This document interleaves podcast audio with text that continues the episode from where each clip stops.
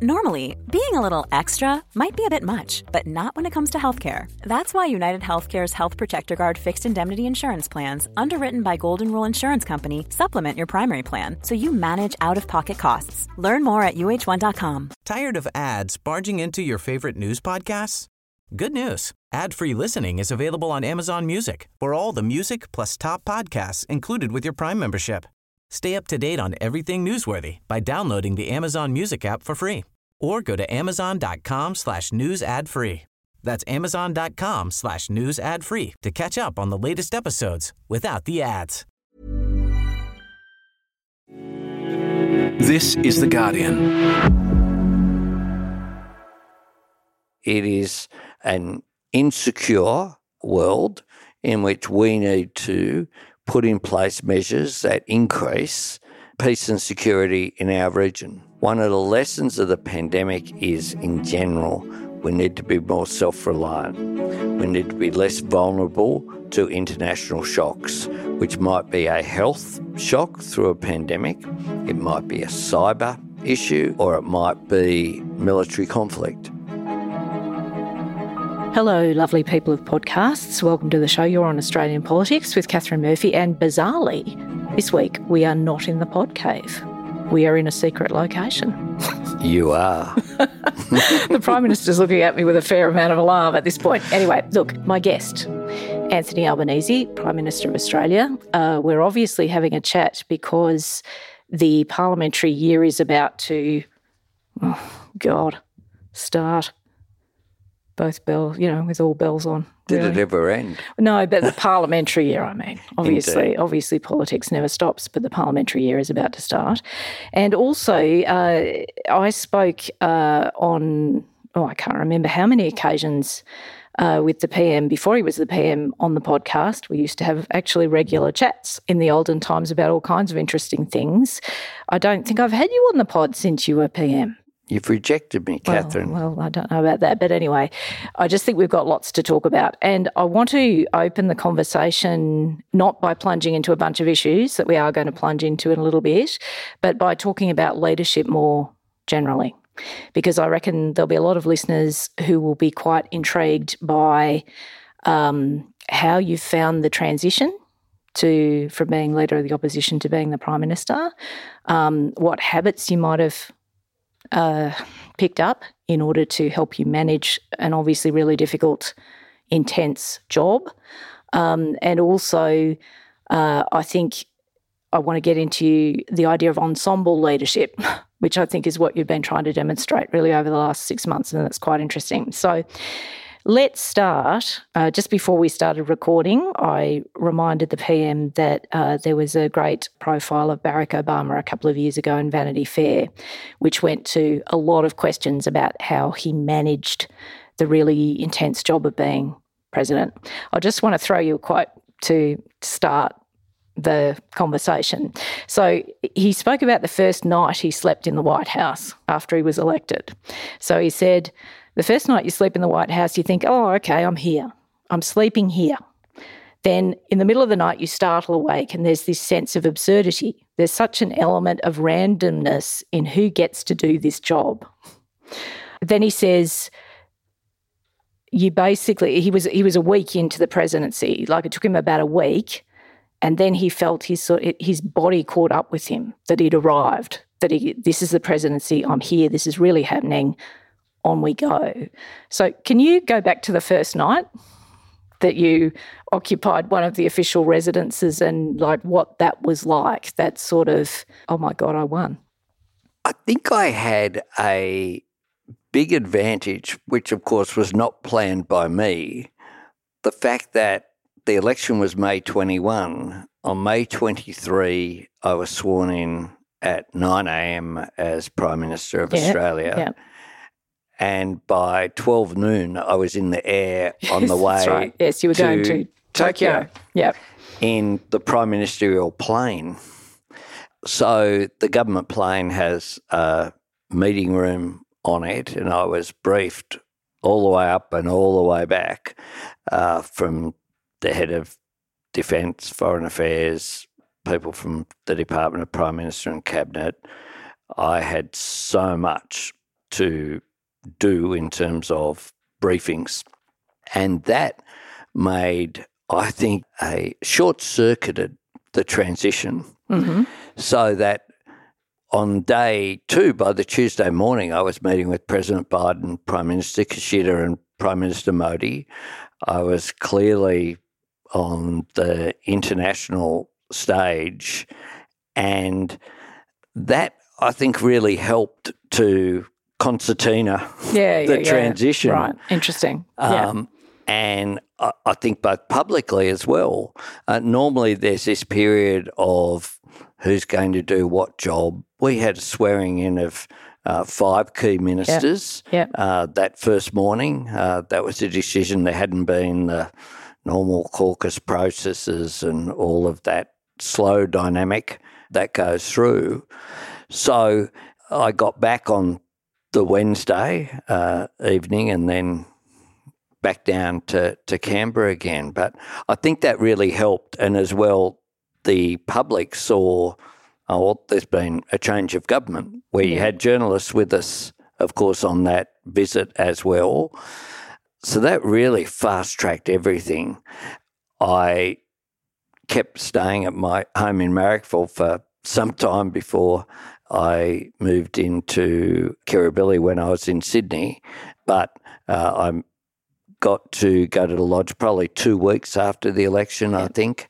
Yep. Uh, and uh, the lodge, I'd never been upstairs in the lodge before. Um, I had no idea what to expect. There's lots of little rooms off uh, two main corridors. There's like two wings almost to it. It's a lot bigger than my old house, let me say that. Yeah. And there are still elements when I wake up there at the the lodge and it uh, hits me the the significant change which is there. The Kirribilli, of course, uh, the Cooks River is a beautiful river, but it's not quite No, not quite Sydney. Harbour. Not quite Sydney Harbour. so it, it's very different. Uh, that dynamic, plus the whole dynamic of a lot more is done for you Yeah. as the prime minister. I'm I'm incredibly self sufficient. Re uh, the way that uh, my home has always been. People get a shock who visit me at home and see everything being very neat and in place. And my world is very different now, and that's something that Takes some I- getting used to. it, it and I hope in a way that I never get used to it yeah. because once you get used to it, you're taking it for granted. And a whole lot of things that make your life easier, which are common sense to make your life easier, are things that other people spend a lot of time organising and putting in place. Uh, the security arrangements, the arrangements to get me from A to B.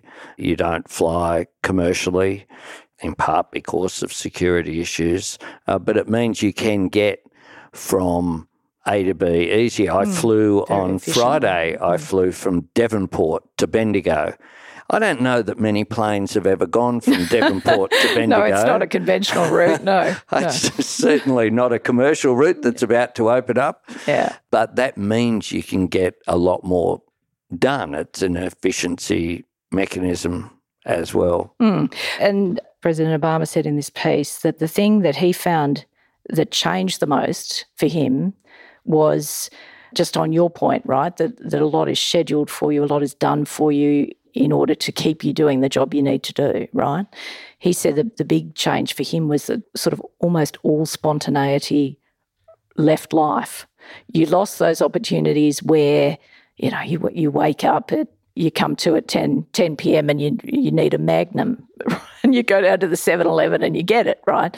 And then you bump into someone and you hear a story and and that sort of sets your evening on another path or sets you thinking in another way. He said just all of that from from life just went and he found that quite disorienting at a human level. Is is, is similar, different? Oh, oh, it is. I used to, I'm one of those people who would shop for what they were cooking that night. Yeah. And now I can't just drop into a shop.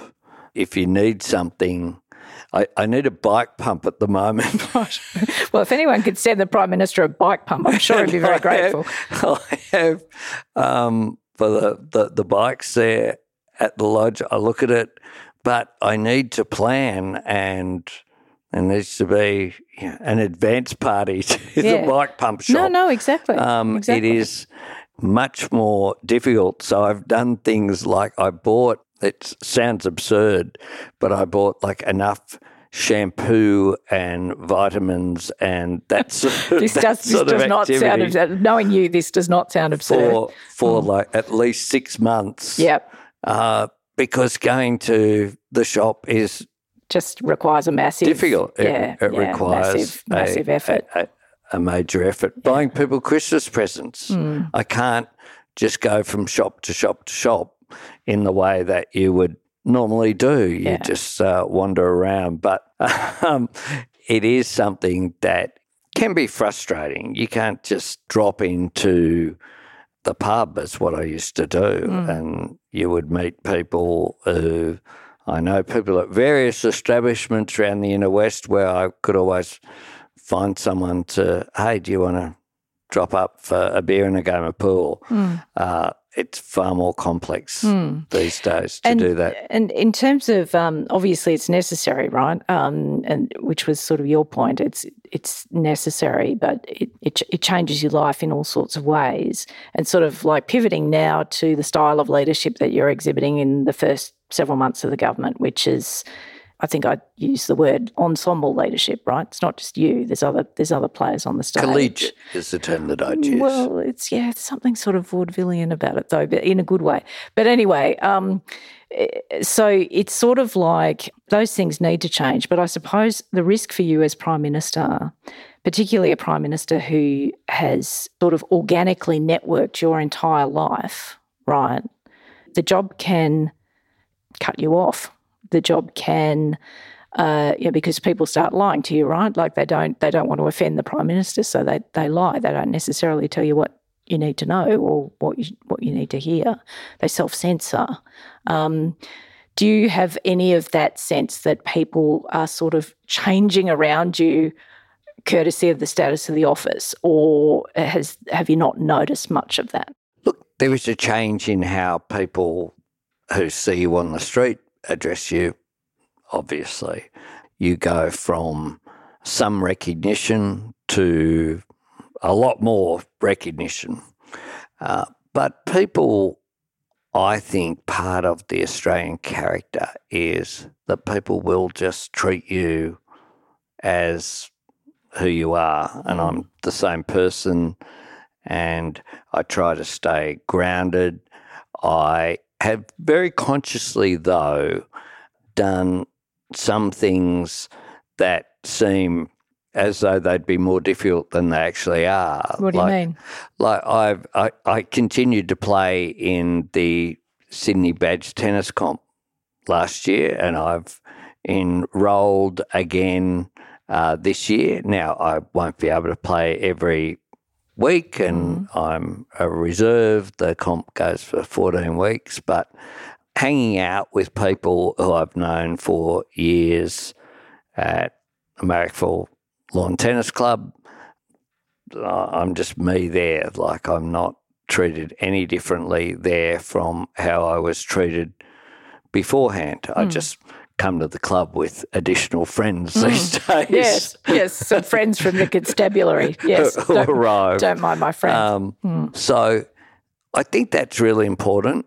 And uh, I have a bunch of people I grew up with who I still keep in contact with and engage with. I, I spoke with my best friend from school, from primary school, I spoke with last week. And I think that engagement with people who are not part of the system this this here life, this life. Yeah. uh, uh, is really important uh, that you maintain those connections.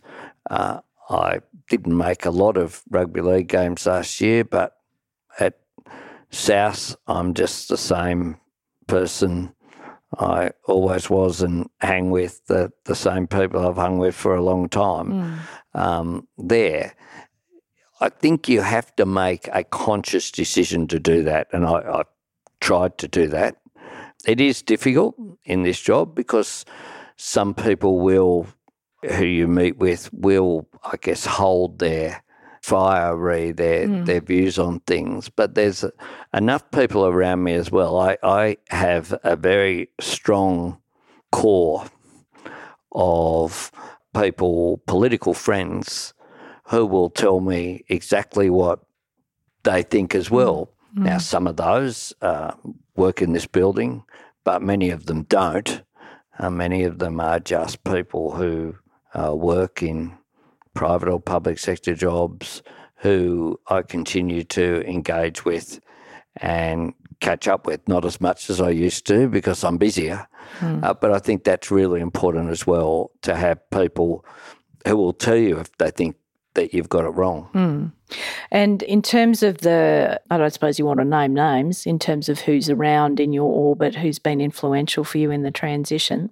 I think people will see who they are and we'll know who they are. Read the, the key members of the government, but also uh, people like uh, Tim Gartrell and the people who have worked with me uh, for a long, Mm. Long period time. of time. Yeah, and you brought people Um, back too. Yep. Yeah, and, and some people came back who worked for me when I was uh, last a minister, but there's uh, a bunch of people in this office who I have been friends with and engaged with professionally as well for a very long period of time. There are three or four people I went to university with and was uh, active in Young Labor with in the 1980s. Uh, Nathan's godfather uh, works in this office now. He had never worked for me before.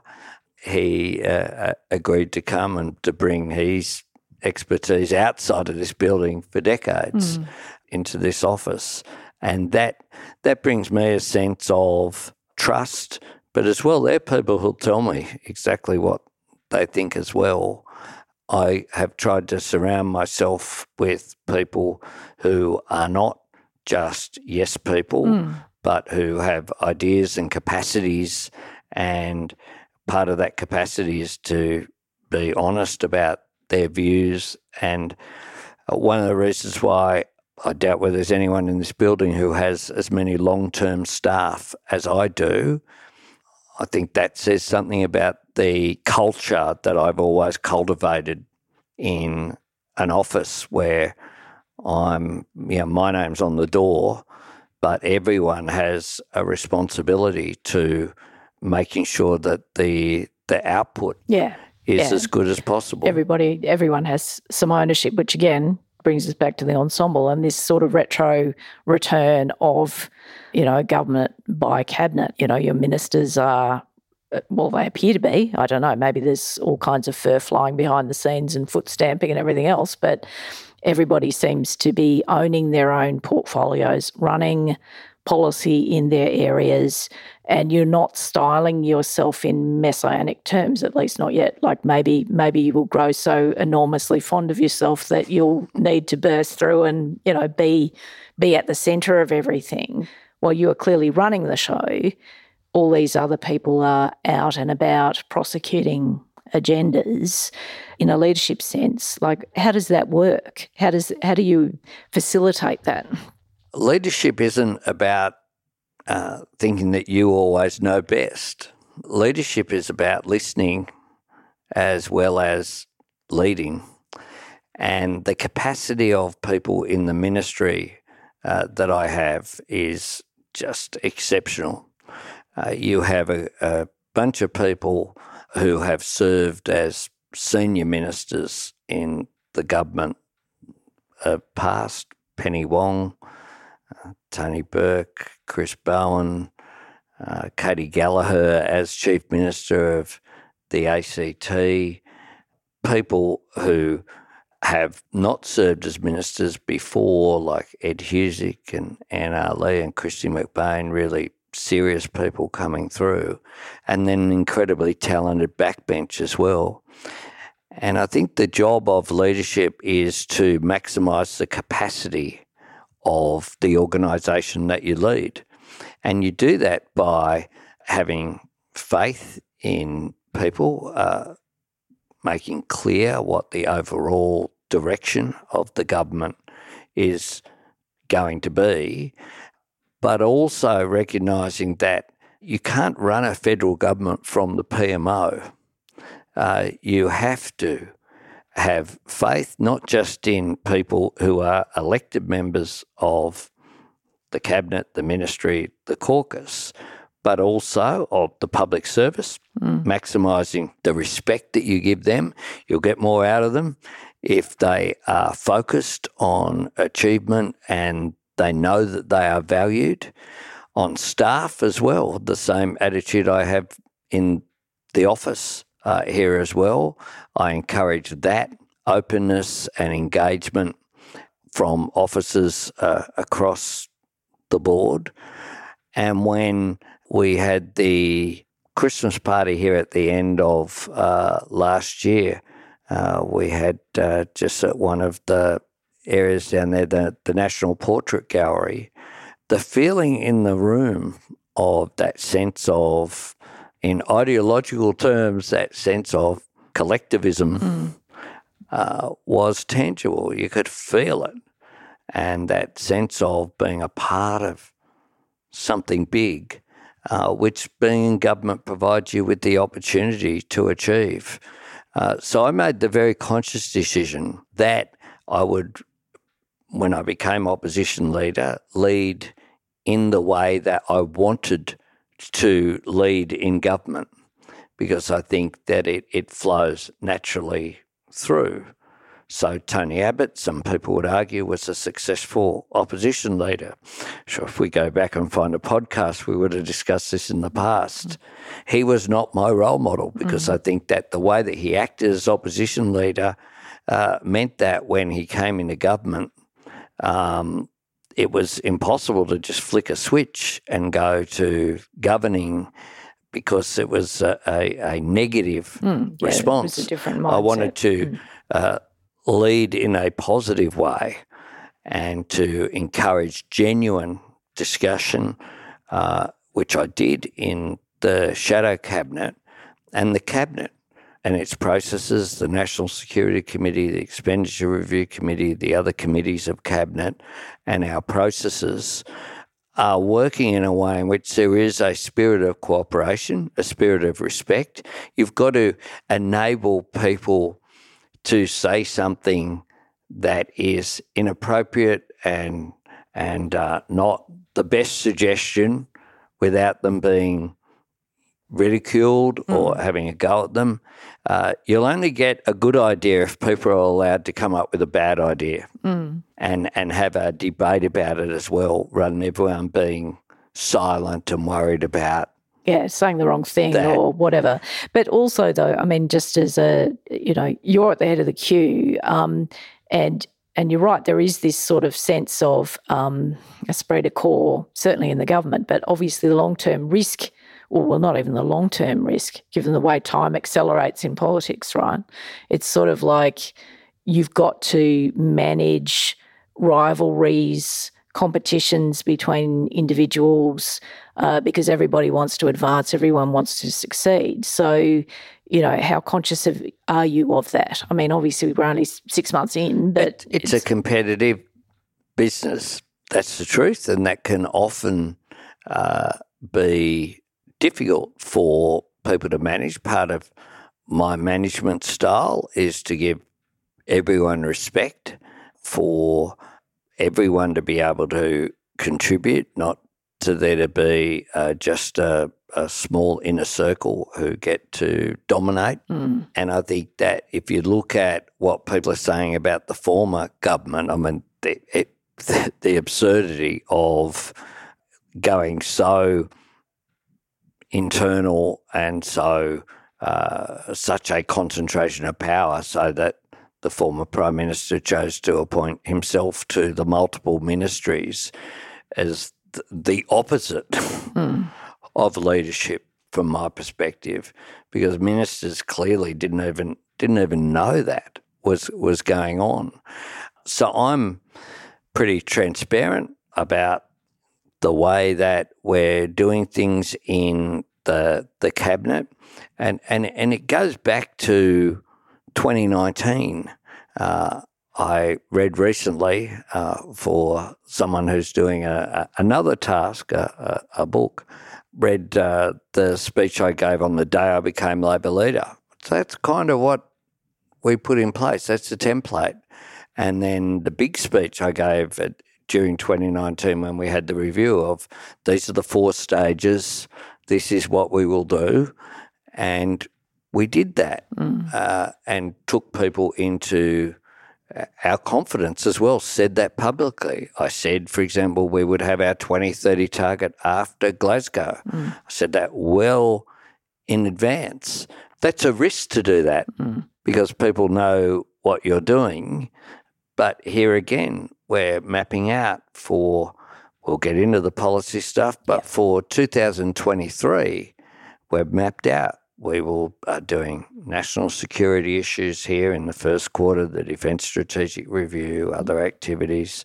Uh, we have other reform agendas that we're taking through in the lead up to the budget, budget. in May. Yeah. Yeah. And then in the second half of the year, we will have the referendum saying well in advance of what the timetable of that will be and the processes leading up to that. We've got the the we'll get into to those as well. But I think doing that gives people the confidence that they're valued, that their ideas are worth putting the effort into, and there are no ministers that are not performing, in my view.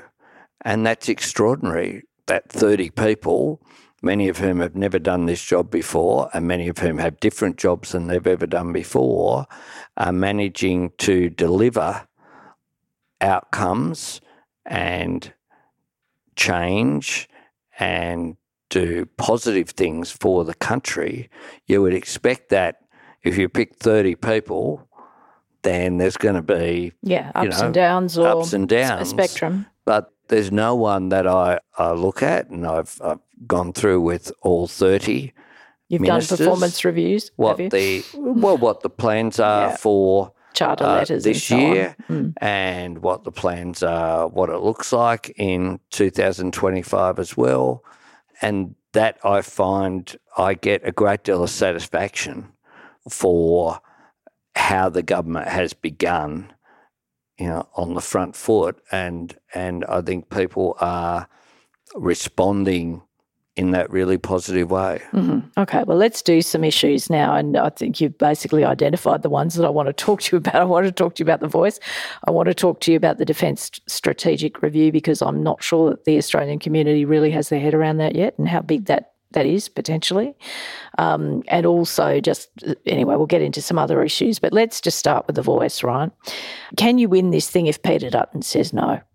Well, I think that the question's wrong, and that's the, the first thing. It's not a matter of you, um, as in me. So, you know, this is an opportunity for Australians. I, I have the same vote that you do, that every person listening to this podcast does. This isn't something that's my idea. This is something that was first mentioned in the 1990s, came together. This current process really began in 2012. There was a five year process leading up to Uluru, and then since then, uh, so this has come from the bottom up, from meetings of Aboriginal and Torres Strait Islanders peoples saying, one, the what is recognition in the Constitution, the how is through a voice mm. to Parliament, is what they want, and they want that to be constitutionally enshrined.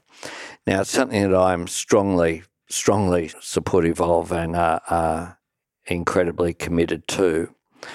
And I have faith that the Australian people, when they go into a ballot box, will vote yes. Is is there any universe? And I don't, I don't. I'm sorry to sort of ask two negative questions to to start with because it's sort of in a way it's the wrong tone. But but these are really essential points, right? Peter Dutton may say no. oh, absolutely, and, and and I think there are internal dynamics in the National Party, in the Liberal Party, and in the Greens Party. In part, what we're seeing is is their internal mechanisms playing out. So, yeah. I mean, you're right to chip me and say, I, Anthony Albanese, am not the single winner or loser of this, you know, of this process. You're right to chip me. Well, that's important. But, I, I, I don't do it out of uh, any gratuitous means. It's important that uh, Australians know that, uh, and this is what gives me optimism. It's about showing respect for Aboriginal and Torres Strait Islander peoples, and the, the wording, the draft wording that I've got out there says in recognition of Aboriginal and Torres Strait Islanders as Australia's first peoples. That's how it begins, mm. the recognition. So it's respect for them. But it's also about how we perceive ourselves as Australians. I think Australians will get a great deal of satisfaction by celebrating the fact that we do share this great land with the oldest continuous culture on earth, and that that will be a positive thing uh, for people to embrace. And thirdly, of course, it's also about the way that the world sees us as well, whether we're a mature nation, whether we're prepared to acknowledge our history. Of course. But the point is, you know, rather like the marriage equality debate, I mean, obviously quantifiably different, but but analogous in this sense, right? In the marriage equality debate, the majority decides the rights of the minority.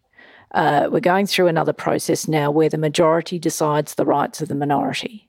And because of the history of the country, what I'm trying to say is in the event that Peter Dutton says no and decides to make an issue of this, decides to blow this up, we are you've got to countenance the possibility that the referendum fails because that's what history tells us. Of course, referendums right. have historically failed exactly. more than they've been successful. Exactly. So, can I ask you this? Because uh, obviously, you as Prime Minister have to uh, obviously try and move the country forward, but you also have a responsibility to the citizens of the country, including to First Nations mm. people. Mm. Is there a universe in which you would countenance stepping back from the referendum if you judged it was not going to be successful? To not hold the referendum yeah. is to ensure that it's not successful. so is the so is the that, answer no? The, is the answer no? No is the answer because it of course is a risk to hold a referendum uh, where, uh, particularly where at the moment it is only the Labor Party that is saying uh, that they are committed to a yes vote. Mm. But it, it's like worrying about winning a grand final, so therefore you don't run on the field and forfeit. And that's essentially what it is. It would be forfeiting the opportunity for recognition in the form in which Aboriginal and Torres Strait Islander people are asking for. So, so this process is locked and loaded. When when are, when are we likely to see the referendum? I mean, you're not obviously going to tell me the date today that the campaign starts, but when do we expect it? Well, the the timetable is can be worked out pretty easily uh, because uh, you have uh, the machinery of, of referendum. There's legislation at the moment. Uh, there's a committee report will come down in the next uh, week or so when Parliament resumes, and then that will be debated and carried. I would hope, uh, because we haven't had a had a referendum this century, so mm. that's got to be updated. Yep. So that's the first process. Then uh, the process, the referendum working group is meeting in a couple of days' time. Uh, it's continued to work through, along with there's a constitutional advisory group of eminent lawyers, former High Court justice, Yep. and, and others working those issues through. And they're they're looking at the wording of the, They're looking yeah. at the wording, they're Yep. looking at all of that. Yep. Uh, you will have legislation introduced during this period of sittings. So before the end of March, there will be legislation introduced to the Parliament that will have in it the draft wording to be debated. There will be a parliamentary inquiry in which people can make submissions to it, uh, which will go for at least six weeks. Yep. And then during the budget sessions that begin in May May. and then June, you will have that debated and voted on and hopefully pass. Uh, it needs to pass. Yes. In well, order of to- course, it's a precursor of the referendum in happening order at to, all. In order to have a vote. Yes. So the Parliament will have a say, and every parliamentarian will have a say, Yeah. and there will be a parliamentary process of a committee report leading leading up to that as well. So that takes you up to June. Yeah. And then once the legislation passes, it has to, according to the Act, uh, be at least two months and 33 days. Yep. Don't ask me why that particular figure's in there because that makes no sense to me why it's not three months. But anyway, it's two months and 33 days. Yep. Uh, I guess a bit like the 33 days for a federal Yeah, election, I assume that's why. Has to be between that period and six months. So then it's then it's sort of it's September, isn't it? Thereabouts. Thereabouts. August. Between September and December. Yeah. Between September and December. So that's that's the time frame, Okay. uh, which is uh, which is there, but it's also the process. Like this is that, that is one of the furphies that's out there. Is that somehow there's, there's not enough information? There is this whole process, and the danger of of this as well is that people get you know overloaded with information and you know there's going to be an opportunity uh, for that to occur what what's interesting is that I put forward the draft wording in July of last year at the Garma Festival that's what people are actually going to vote on I haven't had any member of parliament yet Yeah. Come up with come um, up with a single change of any word that's been put forward.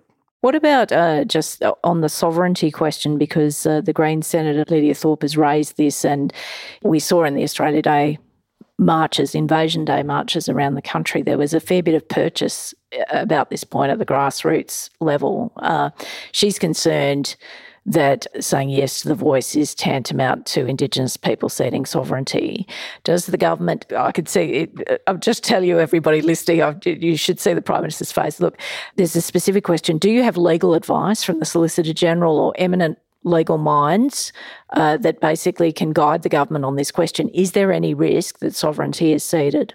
Yeah, look, of, of course, we have uh, legal advice about the whole range of questions, and, and indeed, the wording itself that's put up isn't words that you know I sat down in a room Oh, and, look, and, and, course. and came up Of with. course, so obviously, all, all of but- all, all of these issues, people looking for a distraction is is probably the, the wrong word, but there there are some people uh, who either when they are of a hard right position or a hard left position come uh, to the same conclusion and are clearly cooperating of not providing support for what is being proposed overwhelmingly by you can call it the mainstream, call it the overwhelming majority of Aboriginal and Torres Strait Islander peoples in the lead up to Uluru and, and ever since.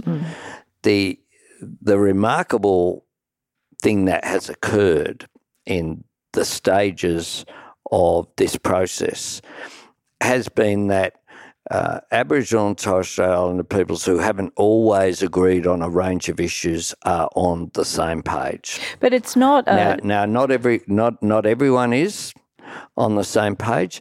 This is not a radical proposition, and I said the other day, it's not a radical proposition. It's not surprising that some people who are on the radical positionary, you know, you, you have also a range of positions being put forward, uh, which also won't be advanced by this. This isn't going Oh, to mean, mean like that power of veto or all that sort all, of stuff. all of that. mean? It won't have power of veto. It won't be a funding body. It uh, won't run programs. Uh, it won't also uh, mean that uh, people's backyards is uh, is threatened, and so uh, you will have uh, people from opposite starting points, but they end up at the same point. Yeah. And and that isn't unusual in civil politics. No, no, that's right. And look, and some people obviously will oppose this because they, they are opposed to it and will find whatever means of uh, of injecting that opposition, right? But these are basic questions. I just want to go just again to sovereignty, just so that we're clear. well, this isn't this no, no. isn't about that. No, this isn't about that, Catherine. So you can you can go down rabbit holes. I'm not going to assist you. No, no, no. It's Um, well, well, no, no, but it, it's not in this sense, right? I think that there will be people in the community who hear that message, who hear that that the voice means There we accept the white man's constitution. But but and history has one of the things that Noel Pearson speaks about very powerfully is that there are three parts, if you like, to Australia's history, and all of them can't be just erased. One is Indigenous ownership of this land for sixty-five thousand years. sovereignty never ceded. The second is the fact that the first fleet arrived in 1788 and that changed our history.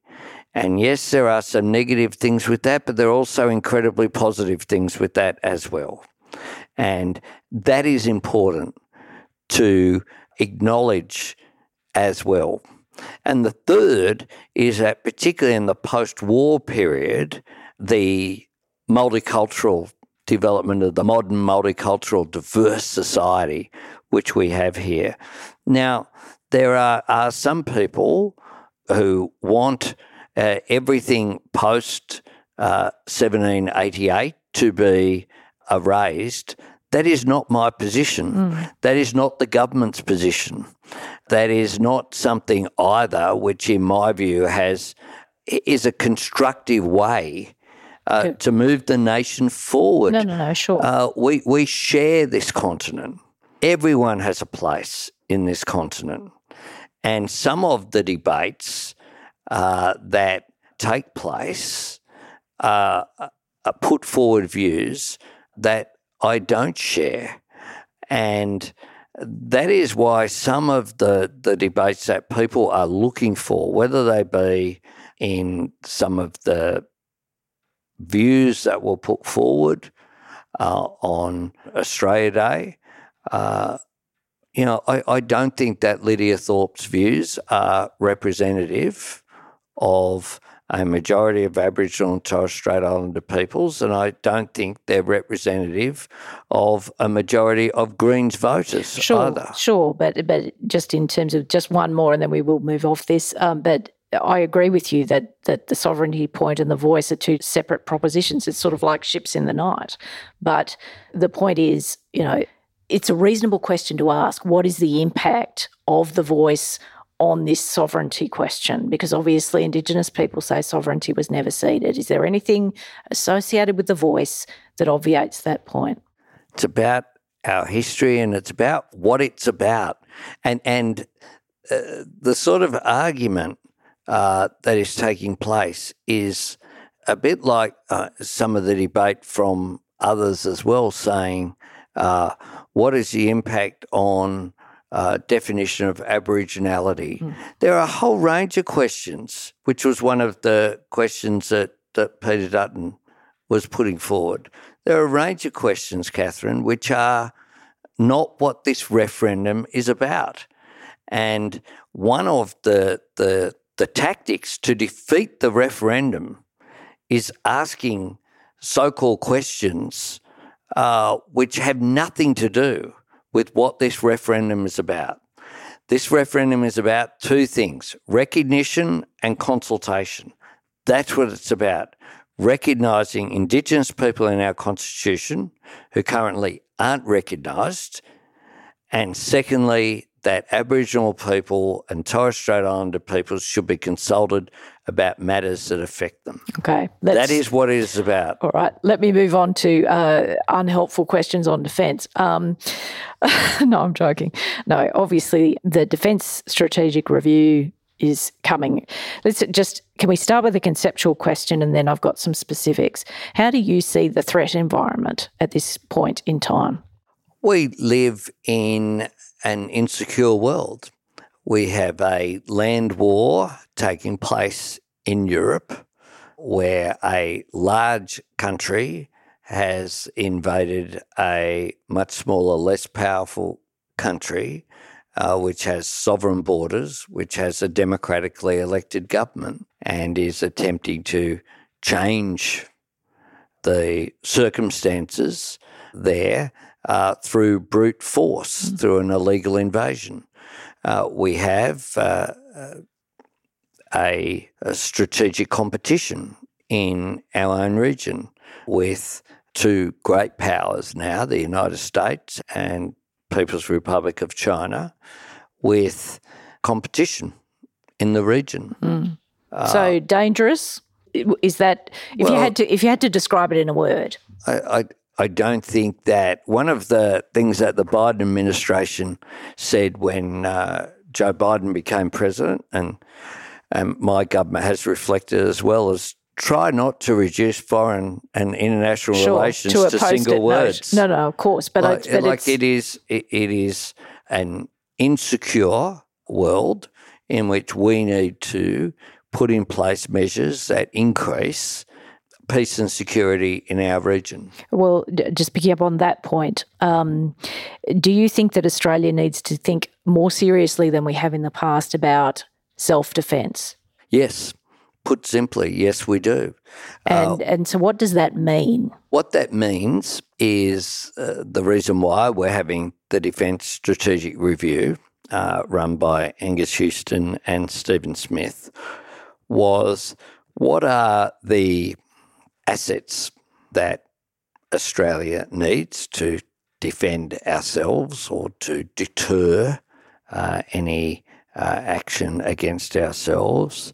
Uh, where should they be located and how is that uh, best dealt with in yep. terms of our capacity? Yep. So it's not necessarily just about, you know, well, we spent so many dollars was that the best use of every yeah. dollar? What are we spending the dollars on, and it is, so on? Is a, a change from uh, the former government who had massive blowouts and and a failure to deliver in many cases uh, what was committed to. So, will this require this enhanced self defence? Will this require more defence spending in total? I mean, look, because obviously in a budget, you, you spend money, you save money right?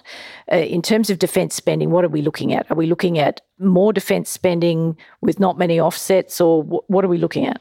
Well, I won't go through the budget process with you on your podcast here, Catherine, um, but I think it's fair to say that there certainly won't be less.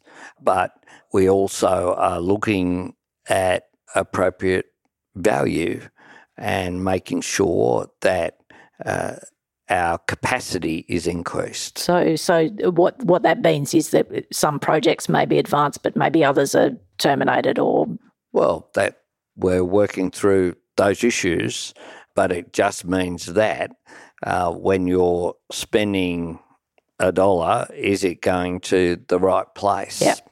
Is obviously what a defence strategic review is. And we know that there's been a change in the the warning times, if you like, of when conflict might occur as well, and that changes some of the dynamic. It was thought you you, you mean would, it it reaches you, you faster a, than yeah you would have a mm. ten year window of of conflict. Uh, that's not necessarily the case mm. anymore. Indeed, well, it, it's not mm. the advice. No. Uh, so we need to make sure that uh, we have the right assets. Uh, we're examining that. We're working through the AUKUS arrangements with the United Kingdom and the United States. uh, but we're also looking at our capacity in general here as Yeah. well. Yeah, And, and I'd put it in uh, a framework which is even broader than the, the one that you started with, which is that one of the lessons of the pandemic is in general, we need to be more self reliant. We need to be less vulnerable to international shocks, Yeah. which might be a health shock through a pandemic, it might be a cyber issue, it might be a supply chain issue, or it might be uh, military conflict. or it might be unreliable alli- or alliance partners. If if we think about the United States, is Joe Biden going to be there after the next election? Well, that, of course, is a matter for the people of the United States. Uh, but uh, if you look at our interdependency in a whole range of areas, the pandemic uh, should have given Everybody a wake up call. a wake up call. In the United States, the Inflation Reduction Act is a major, major reform that will see the US become more self reliant. Uh, if you look at the range of areas, including the transition to renewables, you know, we need to make more things here. Mm.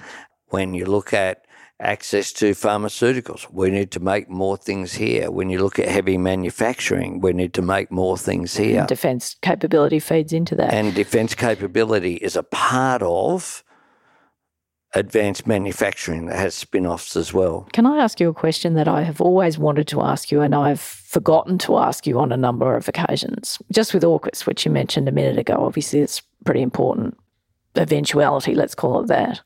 Would Labor have pursued AUKUS if Scott Morrison hadn't, in essence, walked down that path and committed Australia to nuclear submarines from the US? Like, if Well, you. AUKUS, AUKUS is not just about nuclear submarines. Sure, That's important. Yeah. It's about our defence uh, arrangements. It's about interoperability. It's it to me seems when we had the decision to make, and I as Labor uh, leader um, was surprised by some of the analysis, which seem to forget that there's nothing. If you take a step back. There's nothing terribly surprising by us having relations with the United States and the United Kingdom. No, sure. The United States alliance was forged during World War II, really, by Curtin, mm. who turned to America mm. in 1941 when it was so critical. And then the alliance formally grew out of that over a period of time. And the United Kingdom, of course, Well, colonial, you know, is yes. uh, a very important part of our history but as hang well. on, hang on, hang on. But my question though isn't, uh, you know, does Labor want to do something with our alliance partners? That's that's not my question. My question is, would you have done AUKUS? Well, we weren't. That's a hypothetical question. Yeah, but, it's interesting, isn't it? Because AUKUS it's it's a sliding door moment. So do you think that? Uh, No, I think that there would have been what your question leaves out. I guess it, it sees AUKUS as being an arrangement between politicians. AUKUS is an arrangement between nations who are friends. Whoever was in government would have had similar So you think you would have got there anyway? defence, similar defence departments, defence personnel, Advice. foreign affairs advice, uh, and that's why our relationship uh, with both those nations has been pretty consistent Mm. over a considerable period of time, regardless of who Who's has in been in office at any particular time. no, no, sure, and and it's yeah, it's not a trick or a trap question. No, I'm just no, I'm I'm just genuinely interested. You you think you would have got there anyway? I, I think, um, I mean, we obviously weren't uh, a, a party to the arrangements, and that was a decision that the former Prime Minister took, Mm. even though he was asked to Yes, uh, consult more widely. Mm. the the opposition in it, but he chose not to do so. That says something about the United States as well, and its understanding of the relationship between our two nations, that it wasn't a relationship between No, political two parties. leaders. Yeah, yeah, yeah. Uh, it was much deeper than that. Hmm.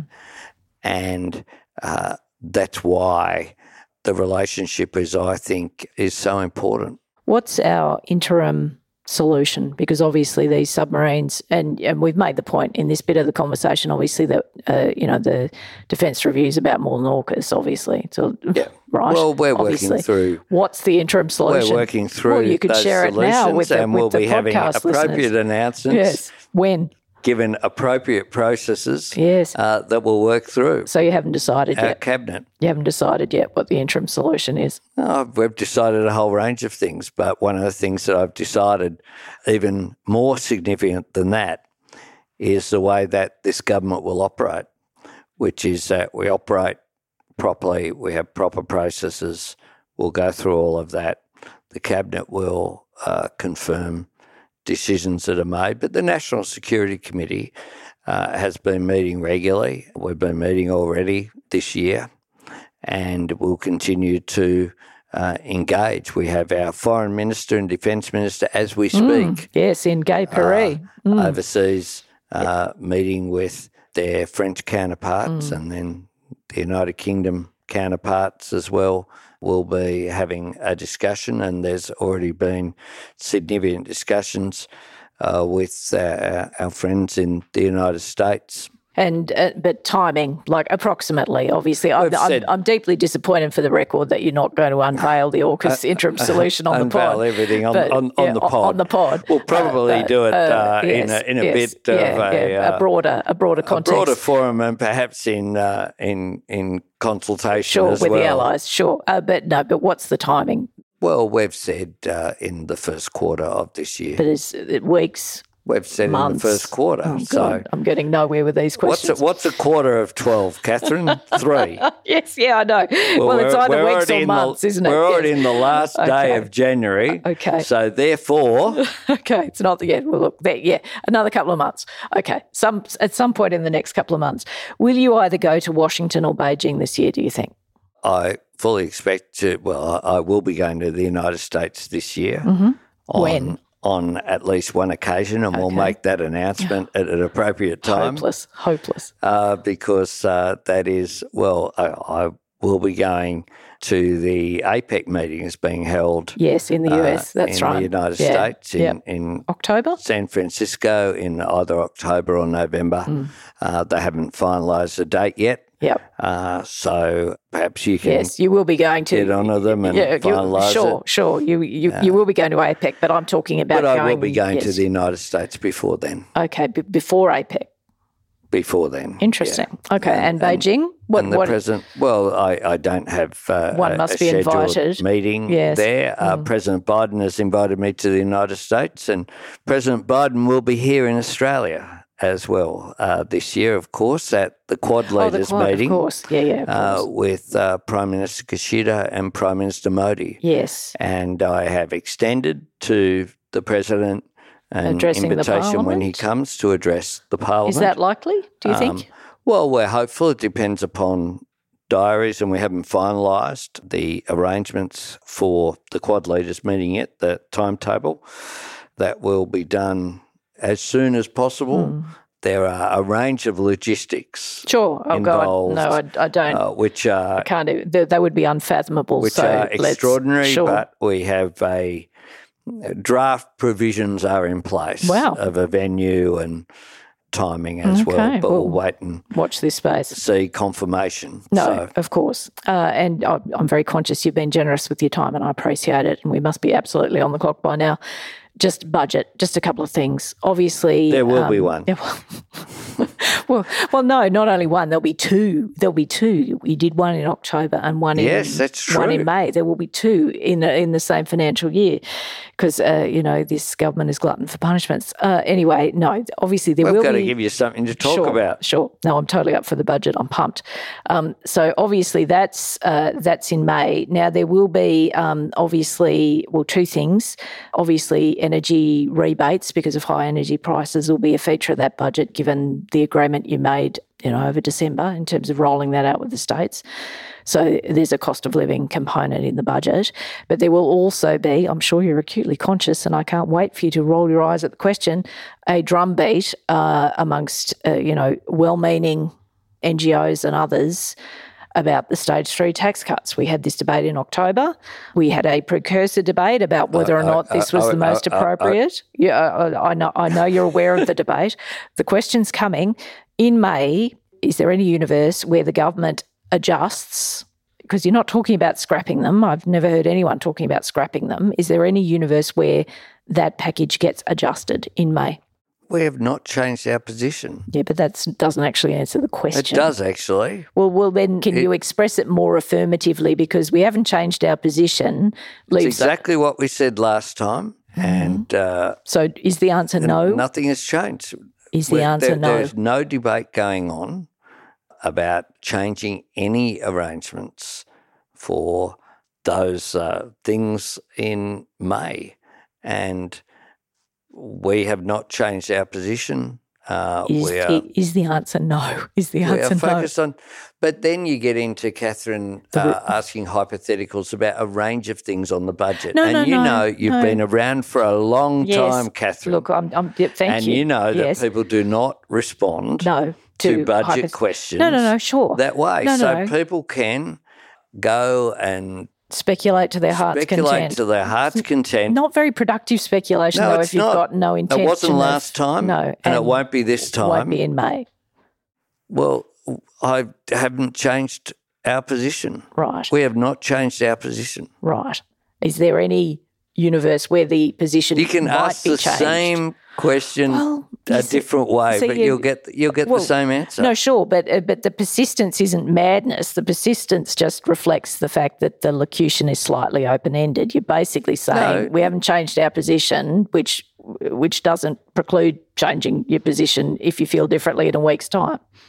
Well, Catherine, um, you know this is the- all. I, I I've noted that uh, the coalition are out there running a campaign one way, and some other people will be out there running a campaign the other way. And this is all about something of which a decision in May will have zero impact. Right. Oh well, that's as definitive as I think we can get on that point. but we we have not changed our position. Okay. Um, in in the budget, apart from um, obviously uh, the the energy rebates, cost of living is a problem more generally. Obviously Sure. for people, seven percent or whatever that dreadful inflation figure was the other day. Um, more interest rates rises coming down the pipe. Obviously, the government has been concerned about overheating the economy by putting more cash handouts or whatever in the mix. But what is most front of mind for you? Our cost of living is uh, a big issue, which is why we designed the energy policy the way that we have in a way that would take pressure off inflation, but also the fiscal position of the budget that we inherited with the trillion dollars of debt and not not much to show for it is something that requires discipline. It requires a responsible budget, which is what we delivered in October, and we'll deliver that More savings, more again in May. There are enormous pressures, spending pressures Mm. on the budget. One of them we've discussed is defence. defence. yeah, Another is the NDIS. yeah. Uh, another is Health. aged care Health. and health issues. There are other pressures on expenditure, and one of the pressures on expenditure on the budget is debt that we inherited, where the increase in interest rates impact how much has to be paid on the debt, which is there as well. So that places increased pressure as well. Uh, so we are, are conscious about that, but we'll continue to, to work. The ERC is doing its work. Uh, we met this week, we met last week, we'll meet next week, uh, continuing to do the, the work of, of uh, getting a policy agenda, which one of the things about the Labor Party is there's lots of ministers with lots of ideas. Uh, we can't do everything that we would like to do in our first year. Uh, we've been in government for seven months. Uh, we've done what we said we would do, plus some additional reforms like paid parental leave, the expansion of that uh, was in addition that came out of the Jobs and Skills Summit. But we will be responsible in how we do it because to do otherwise is to be counterproductive. Mm. Because if it's not a responsible budget, it could place more pressure uh, because uh, yeah, well, it overheats, it all, overheats the economy, etc. Yeah, yep. so it, it's counterproductive. So we're we're very conscious about that, but conscious as well of uh, concentrating on the areas of productive investment that lead to a stronger economy down the track. So, infrastructure investment, the National Reconstruction Fund in new industries and jobs, free free TAFE, childcare is an economic participation mm. and productivity measure as well. So we're looking at those productive areas of the economy as well, how we drive productivity will be one of the themes of the budget. Okay, we might have a conversation sometime after the budget, and I'm sure see, we will see see where the sum of human knowledge leads us. We might talk to each other before May, surely, Catherine. Well, yes, yes, I think that's inevitable. Sadly for you, I think that's inevitable. Anyway, thank you, uh, Prime Minister, very much for your time. You've been generous with it, and I appreciate it, and I'm sure the listeners will appreciate it. Thank you to you guys for listening. Uh, I'm sure you'll be interested in this conversation. You know where the Prime Minister is on social media. You can track him down, you can track me down, and uh, we'll be back uh, next week for the opening of the Parliament. See you then. God help us all.